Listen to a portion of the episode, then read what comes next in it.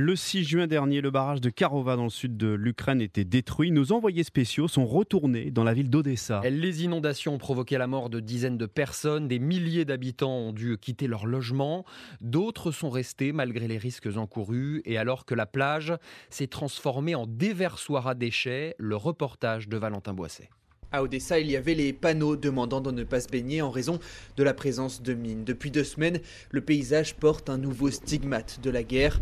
Alors là, on arrive euh, sur la plage des Dauphins et euh, on a un, un, morceau de canapé qui est tout simplement échoué avec des troncs d'arbres. Un stock de produits médicaux vient de s'échouer non loin d'ici. Vladislav Mikalenko est chercheur en écologie marine à l'Institut d'Odessa.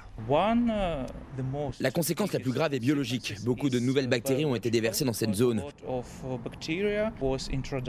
Alors l'eau de la mer est devenue inutilisable. Il existe un vrai risque d'épidémie de choléra.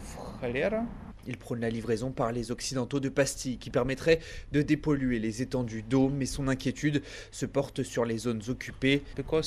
Selon les sources que j'ai sur place, les Russes n'ont rien fait pour limiter les conséquences de cette tragédie. À Odessa, des bénévoles continuent de s'affairer sur toutes les plages pour nettoyer les tonnes de déchets qui continuent de s'échouer ici. Valentin Boisset, envoyé spécial de RTL en Ukraine avec Gauthier de Lombugard.